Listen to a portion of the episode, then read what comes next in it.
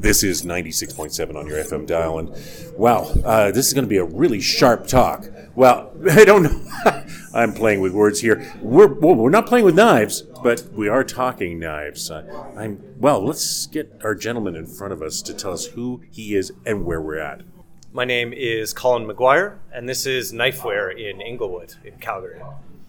And you don't just sell knives, you sell precision tools. They are indeed like little samurai swords, or lightsabers, depending on which one you get, I suppose. It's very Star Star Wars. Sorry, I almost said Star Trek, but anyways, yes. Like, how many knives do you have in the store? We've got tons of knives, metric tons. Yes. Uh, but we work with about 30 different blacksmiths and factories, in uh, all from Japan. all Japan. Yeah. Only Japanese? We specialize in Japanese kitchen knives. We do have a line of Spanish butchery knives from Arcos. They're a little bit heavier duty because Japanese knives are kind of like sports cars. And sometimes you need a knife that's more like a 4x4 Right. To do Serrano ham and to do to to, de- to take the bones out of things and to hack up big chunks of meat, which you can't do with your sports Well, car you could do, Japanese do it knife. with that. Could, that could That open a lot of large rectangular blade you're pointing at is a Chinese style chef's knife. It Yeah. is thin, it is made for slicing, it is not No, for hacking. really? It's not a butchery cleaver. Oh, things I don't know. Yeah. Inform us. How does this all work, Colin? How does? How does this all work? Yeah, I mean, Well- well, do people in are people in Calgary more astute and more like? Why are you? Why are there stores like this everywhere? I think it was not that long ago that Japanese knives were unheard of in the West. And so gradually the word is getting out that they get sharper, they stay sharp longer, and that makes them awesome. That's what you want in a kitchen. So you were explaining to me off air that there are actual constructions to the blade itself of, of hard and soft steel. Yes, exactly. Because the steel is so hard, it has uh, a core cutting steel, which is the part that's actually going to do the work. And then the outside of the knife is clad with a softer steel, kind of like a steel sandwich. And that process in Japanese is called sanmai, three layer, where because the softer steel uh, is less likely to break, hard steel can be a bit brittle, then your knife is reinforced by having that cladding on the outside. But you can have the very thin, fine, hard cutting edge Which is exposed by by sharpening. Sharpening. So we sharpen knives here. We I- I sharpen know- Western knives, Japanese knives. doesn't right matter. at the front. I mean, it must be the big part of your business. It is a big part. A lot of people see us in the window sharpening, and they come in to see what's going on. but they don't bring their skates to you. Uh, no skates. No, we don't do skates. we can do scissors if the scissors come apart, like kitchen I would shears. say with the knife that I just used, you could you could do cut paper with that. You could definitely cut paper. That's one of our tests. So, uh, phone book paper is very thin and gives a lot of feedback. And if your knife isn't ultra sharp, it'll just kind of rip the paper. It won't slice through. Yeah, well, you know, a sharp knife is a safe knife. We like to say. I, I so let's go all the way down to the end here because I I'm intrigued. I mean, there is stuff on the walls. There's stuff in displays, and, and I must tell you, the display here is all on lentils, yellow, orange, mm, hot saffron. This is very cool. Yeah, the lentils uh, that the knives are sitting on keep them from rolling around when we open up the drawer, so they don't bash into each other. That they also keep the knives dry. Some of our knives uh, are carbon steel, and that can rust. Ah, so these things. I, I, and what about the tangs? Is that the right word for the Tang, yeah. Yeah, I mean, you don't want to knock that, and you don't want to knock the handle either. Well, you wouldn't want to knock any part of these knives, really. Um, but the tang is the part of the blade that goes into the handle, the part of the metal that goes That, into the that, handle. that piece right there. So- you can see that on radio, of course. Yeah, of course you can see that clearly on the radio. Uh, people are most familiar with the Western style knives that have three rivets through the handle, and Right those here. are full tang knives. The the metal from the blade extends completely into the handle. Right, I can see it all the way back there, as opposed to this one. As compared that's, to that's wood. That's wood. That's like bird's eye maple or something. a Japanese style handle, is a partial tang. So it's like a, a the tail of the knife that's inserted into the handle. Which would be the same dimensions as this end piece. Oh my god, that's beautiful! It's almost as if it's it's like speaking of wood, it looks very wood-like, like the dendrochronology of a tree, or or edges of a river, or River, you nailed it. This Is is, that- the River Jump. This is a very special knife. It's made by uh, Hinoura-san. Him and his father developed this technique where they fold steel to make it look like a river, and then the river jumps over the other side of the knife. So they call this River Jump. I don't know why I said that, but anyways, it does look like, or it looks like cartographic maps with the you know where you get the um, the the elevation. Yeah, it does actually, with the different layers of steel that are folded together. Now look at these ones. These ones have got dimples. Now again, on radio you can't see the dimples, or you can imagine, but they're dimples. Uh, wow! Oh my goodness! Look at how did they get this done? These are like little like you know when you put on pressure on your screen. Sometimes you can get that stuff to happen. It's uh, two different things going on here. The ones that have dimpling, that's what you call tsuchime, which is hammered. There's different types of hammering. It's partly for looks because it looks cool to have those divots along the, the side of the knife, but it's partly functional because those little divots create air pockets so that food is less likely to stick to the knife. Oh, of course. With the other ones where it looks like uh, you're saying, you know, when you press on a screen and the colors kind of squish around where yeah, you're yeah. pressing, that's two different types of steel that are layered together in uh, Damascus style, which in Japanese. You mentioned is that earlier off air. Damascus. yes. Damascus, yeah, layers of steel together. Folded and folded and. That's just in the cladding, though. Oh. The core steel in this Damascus knife is uh, one type of steel, and the cladding is two types of softer steel. Let's go clad on the back a little bit. I mean, some of this because Canada is well known for steel. This is not. This is Japanese, like made steel in some factory in Japan. Yes. What is the original iron come from? Do they? Is that part of the story as well? That this is Japanese iron that's been taken with to. some types of steel, it is the Japanese iron, especially in some of the carbon steels. Yes. In other ones, uh, they could source it from anywhere, but it's the uh, the processes that they use. So uh, the one you're looking at there is very high end, uh, high speed powder steel, uh, which is a type of stainless steel that is powdered as part of the process in order to create extremely fine grains in the steel. How did you learn all this? Uh, I guess I'm a bit of a knife nerd.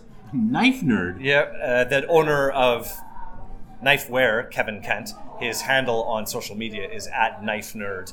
So um, I Things guess I I take know. after him. And how many years? I mean, you just didn't. Weren't born with a knife in your hand, but you you you acquired knowledge starting when? At what age? Uh, about 25 years ago, I started making knives.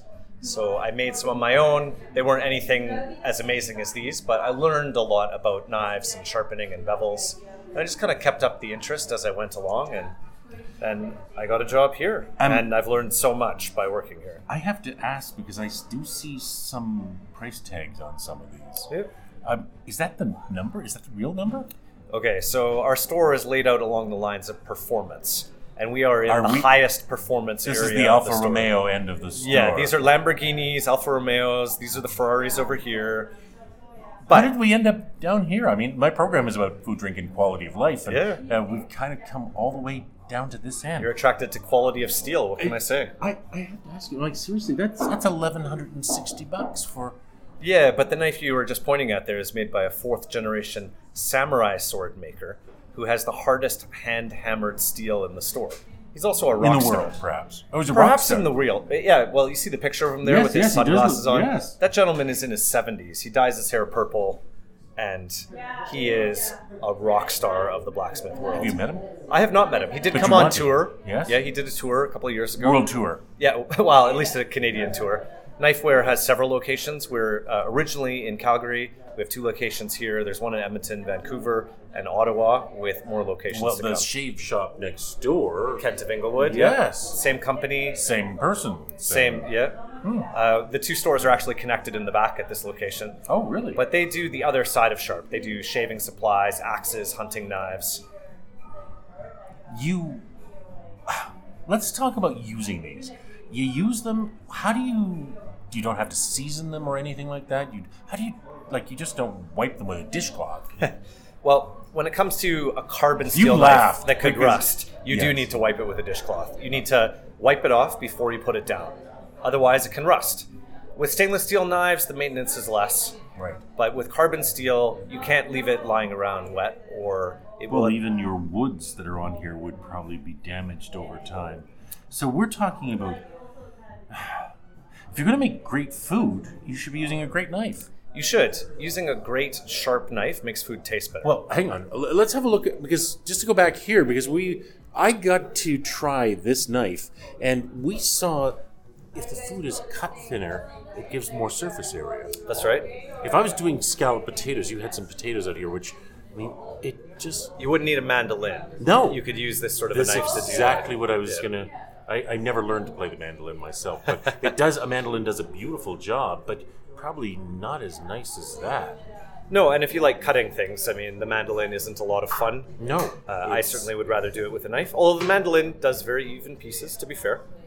Um, what's important about a really sharp knife when it comes to food and the quality thereof is that it separates the things that you're cutting cleanly. If you're using a dull knife, if you're using a serrated knife, You're heaven forbid, tearing. you're tearing it. Food is made up of cells. Those cells have liquid in them. They will bleed all over And the place. if you cut it and it bleeds everywhere, there goes your flavor all over your cutting board. well, let's look at these. These obviously are two kinds of wood. In the, I'm, I'm not sure what the red is. It could be, could be, be stained, I suppose. But Yep, the red collar on the handle of that knife is made from pakka wood. Uh, pakka wood is reinforced with resin, and they're often dyed to give you different colors. The resin makes it a bit more waterproof because the collar is right next to the blade. The back part of those handles is made from cherry wood, and it's more of a natural wood. Uh, definitely wooden handles. You need to treat them like a cutting board. Wash them with soap and water, dry them off, oil them occasionally so they don't dry out. Hmm. do you ever have black walnut or or uh, We have elm? rosewood, That's- which I'm a big fan of. Although uh, there are some sustainability issues with rosewood, Really? because uh, I'm going to blame it on the guitar manufacturers. Oh. Apparently, they really like to use it in some parts of guitar construction. And these are the signatures of. That's not kanji. That's the. Those are kanji on the blade. Yep. Japanese. They stamp them at the last minute. As you know, is that how it's worked? Is they have a, a die, like a die, and they just boom. Yeah, in some cases they are engraved. In some cases they are stamped in, sort of one hit from the hammer at a time. And that's it. One hit and one hit only. Sorry, that's like Or- Hunt for Red October, if you remember the line. But Sean Connery says, one ping and one ping only. Yeah, well, if you're Sean Connery, you can get away with that. Uh, let's go over here. I mean, that's different. That's beautiful. That's, Oh. I'm into wood, you know? yeah, the wood on And on- these, look at these. That's a particularly interesting wood. That is uh, a Bird's eye spalted maple. Birch, Really? and only about twenty percent of birch trees are spalted. Of that twenty percent, Spalted wood. spalting is a type of disease that Oh, attacks the wood. yes, yes, yes. So you can't use a lot of spalted wood for anything because it's damaged. So of Right. that twenty percent that's got spalting, only a certain percentage will be usable for knife handles. You need to go to British Columbia with all that pine bark affected wood. No, no, that's a bit. Now this one says Kramer on it. By Bob, Z- Bob Zwilling. Kramer, yeah. You know, Oh, uh, Bob. Kramer. I was thinking about more like uh, uh, Kramer know, from Seinfeld? Yeah, he's after his Seinfeld career, he got into making knives. No, uh, Bob Kramer is an American blacksmith who trained in Japan. Uh, And these are all a his. Former chef, and these are produced by Zwilling, who's the German, German- giant who makes Henckels knives, which Yes, many people will be familiar with. But they're made in Japan, so this is Bob Kramer's design, made by Zwilling in a Japanese Look at factory. the handle is replicated in the the patterning to a degree, but they're they're go- seriously they're works of art. They are. They're usable works of art. That being said, we do have some customers who come in and they buy some of our most high end, unique hand forged knives and put them up on the wall.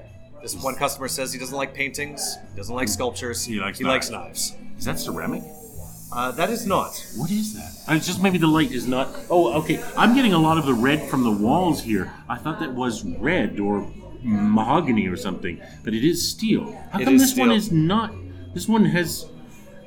It, it's so different because it's non-pattern. It still has a cladding on the outside, but the cladding is plain. And in this case, uh, Terukazu Takamura, the man who forged that, he is known for knives that are a little bit understated, and their edges speak for them. They are so refined. The first time I cut with one, it raised hairs on the back of my neck. And I cut with a lot of knives. Like I, I know a sharp Okay. knife, and that You really are a knife me. nerd. Yeah, I, I mean Martha Stewart used. oh my goodness. she's uh, this guy is her favorite blacksmith. Takamura-san, she has some of his knives, and in fact, Ranked she- number one in a consumer test report by Smartson in Sweden, beating out every top of the line European knife in the running. Wow. probably destroying every top of the line European knife. Oh, in the. René uh, at Noma in Copenhagen used it, so yes. I hope he didn't throw it at anybody because he was I notorious for throwing things. And if you're at the Takefu train station, there, I guess there's a display. So it says here. Um, these are much more reasonable in some ways. I guess after seeing these, anything's reasonable, but three hundred dollars. You're looking at anywhere between around a, a hundred for an entry level, pretty decent knife, up to over two thousand, and everything in between. You have a two thousand dollar knife? Behold, the Maguro Bocho, which is a tuna knife. Oh, Uh, I thought maybe it was for blowfish or something, but no. No. It's because what you've got up there is one of those blowfish. more of a blowfish, yeah. Yes. But uh, so for people listening on the radio, this sword is about two feet long, and it's for tuna. But this is the small one. They come in small, medium, and large. Wow. I. So yes, it is a work of art. Absolutely. It is. And if you want to butcher tuna, This is it. This is it. This is the creme de la creme of tuna butchering knives. Okay. Oh, you've even got a map on the wall to show us exactly where all these guys are. Uh, are there women who do this at all, or is it a men-only industry? It is very male dominated, but there I did see a woman down here. That's the manager of the store, Kasumi, who is one of our best sharpeners and is teaching me to sharpen. She's there. She is at the front of the store right now. I, I thought if there was a sneaking familiarity. Yes, uh, but there there's one female blacksmith that we know of. She's apprenticing with Tomoe Matsumura. Her name is Sayaka Kouda, and they work for Tojiro, which is one of the big giants in the industry. Tojiro has kind of a boutique smithy within their large factory setting, so that's where they're working. Can working. in. support that kind of artisanal. Yeah. Yes. So she's apprenticing with this master blacksmith, and the president of the company said, "No, you got to give this woman a try." And some other people were like, "Oh no, no, no! Black women shouldn't be doing this." And she is awesome, and she's doing really well, and we expect great things from her. Okay, I, I do have to ask this because it's it's been preying on my mind. You can't just buy one knife, right? Knives have different purposes. I'm looking at this one compared to this one compared to this one compared. Like, how many knives would it should a person have? Uh, how many as- knives? You should have as many knives as you currently have, plus one. That's the right number. But that But- next year it becomes plus one more. Exactly. I think I would starting get these- out, I would get these insured. I would put them on my house insurance. if you have a thousand dollar knife, it should definitely be in your house insurance. I Yeah, could just you- see somebody coming over and then, oh, I got here before you. I, I thought I'd help you out, and I used your. I hope you don't mind. I used your knife. and probably put a chip in it because they tried to chop up some frozen food or something.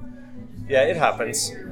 Uh, that being said, if people buy a knife from us, the first sharpening and/or repair is free, and we do all kinds of knife repairs. So um, When you said chip, you mean like a little divot taken out a of chip. So the knives are really hard, but the trade-off is they can be a bit brittle. Even with that, that earlier. that soft cladding on the outside, the cutting edge is still extremely hard. You can't cut hard things with a really hard knife. Look at there's one going back in here now, and the drawers pull out, and, and you know exactly where to put it Oh yeah. because it's one of those. I think if someone wants to get into Japanese knives, you can start with just one knife. You get a versatile, all around you'll never chef's stop. knife. You'll never stop. You'll never stop there. Is which one is that? That's kind of the You're looking- the French. That's kind of a French knife, isn't it? You're looking at either uh, the Japanese equivalent of a French knife, which they call a gyuto, that means cow sword. It's a versatile, all around chef's knife, shaped a lot like a French knife. The other style is the santoku. Santoku means three virtues, and those virtues are slicing, dicing, and mincing, or meat, fish, and veggies. And it's uh, like the gyuto, except it has a bit of a flatter Fla- edge. Yes, it does. So it has a bit of a vegetable bias, a little bit easier to chop with a flat edge. The gyuto is a little more curved, it has a bit of a meat bias. Which one should I use for opening my envelopes that Canada Post drops off my head? I'm just kidding. I you wouldn't. use I, I recommend those. I recommend uh, this one over here. Which is uh, only eighteen hundred dollars. It's the best letter opener you will ever have. That's stunning. This is hand forged by a master who apprenticed with his father, who was a master, for 50 years of apprenticeship. It's using the Honyaki method, where it's a mono steel, not a clad steel, that they differentially temper by using different thicknesses of clay on different parts of the steel. Uh, a lot of knives fail this way. So But- is this traditional that it, it goes from father to son and to nephew? I mean, you just don't wake up one morning and say, "I'm going to be a knife guy." People, you everyone's got to start somewhere. Yes. Uh, we do have some knives from the Moritaka family.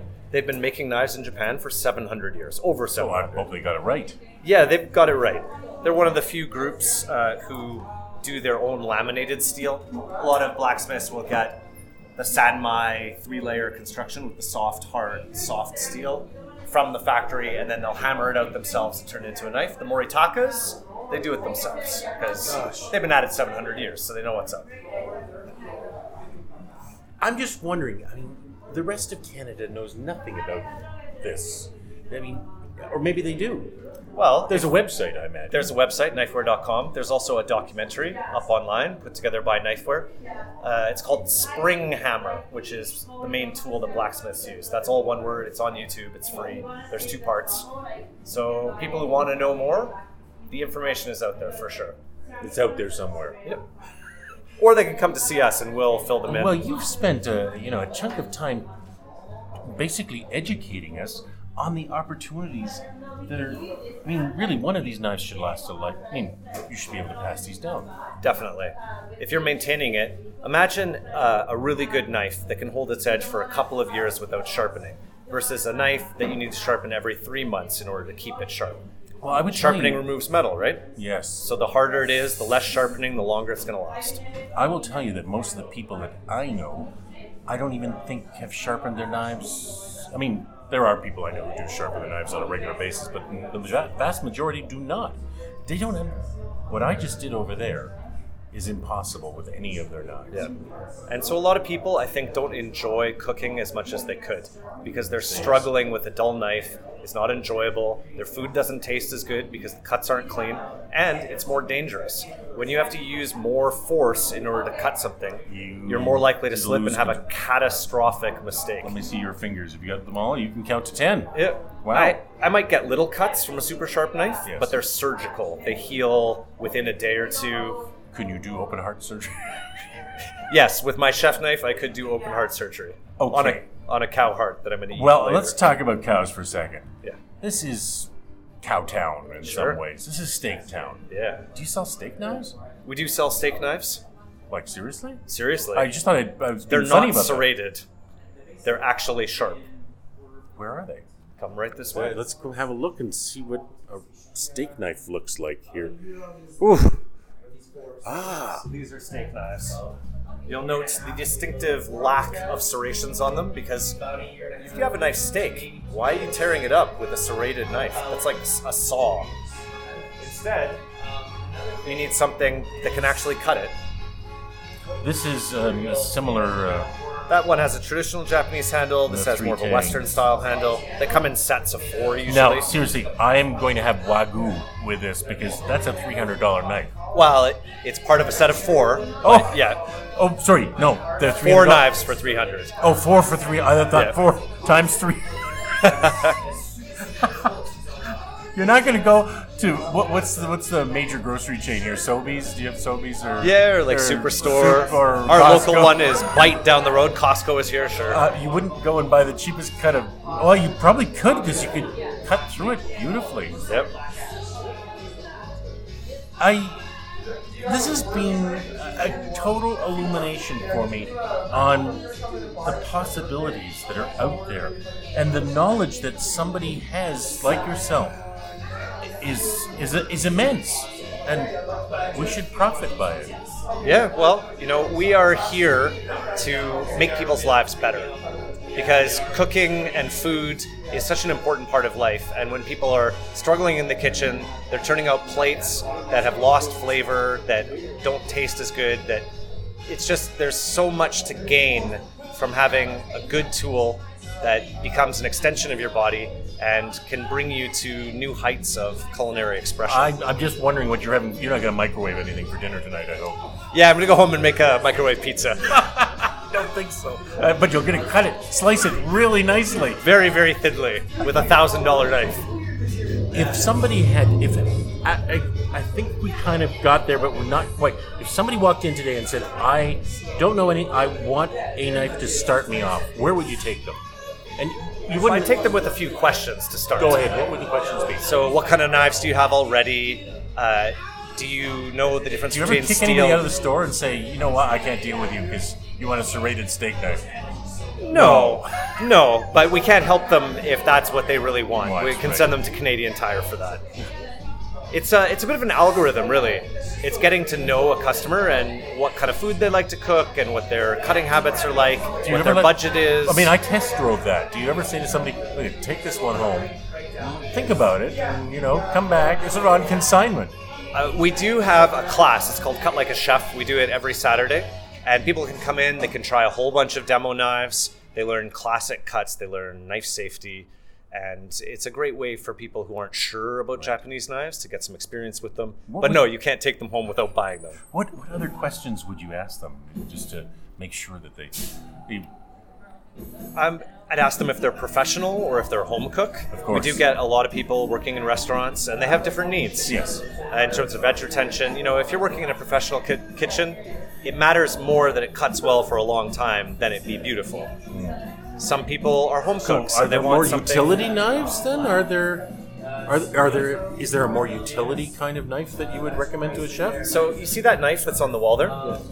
That is a factory-made knife. It's Japanese. It looks like a Western knife, but that was the owner's very first Japanese knife, and those are extremely high performance. But it looks normal, plain. It's deceptively simple, and yet it's got a very high-end steel. It'll hold its edge for ages. So for a professional chef, something like that is a good choice. You spend the money on the steel and not on it being fancy layers of yada yada yada. Tell us again who you are and where we are today. My name is Colin McGuire, and we are at Knifeware in Calgary. Knifeware in Calgary, here in Inglewood, and of course the website. Is knifeware.com. Right. Folks, you're going to go there. You're going to find out. I'm sure oh, we can explore together, but this has been a great program and, and a very uh, serendipity has brought me here to this. And Colin, thank you so much for your time. Thank you. Just drooping on down. Oh, that cement is full just for the weight there. Five will get you ten old Mackies back in town. Louis Miller.